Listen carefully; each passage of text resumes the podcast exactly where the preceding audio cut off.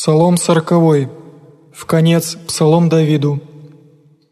Блажен, разумевая на нищее и убога, в день лютый избавит его Господь, Господь да сохранит его и живит его, и да ублажит его на земле, и да не предаст его в руки врагов его.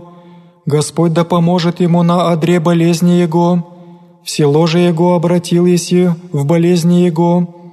Азре, Господи, помилуй меня, исцели душу мою, яко согреших ти, врази мои реша мне злая, когда умрет и погибнет имя Его, и вхождаше видите в суе глаголаше сердце Его, собра беззаконие себе, исхождаше вон и глаголаше в купе, намя шептаху всеврази мои, намя помышляху злая мне, слово законопреступное возложиша намя, еда спя не приложит воскреснутие, ибо человек мира моего, на него же уповах, яды хлеба моя, возвеличена мя запинанием, Ты же, Господи, помилуй мя и восстави мя, и воздам им, всем познах, яко восхотел Месси, яко не возрадуется враг мой о мне, меня же за незлобие приял и утвердил Месси пред Тобою век.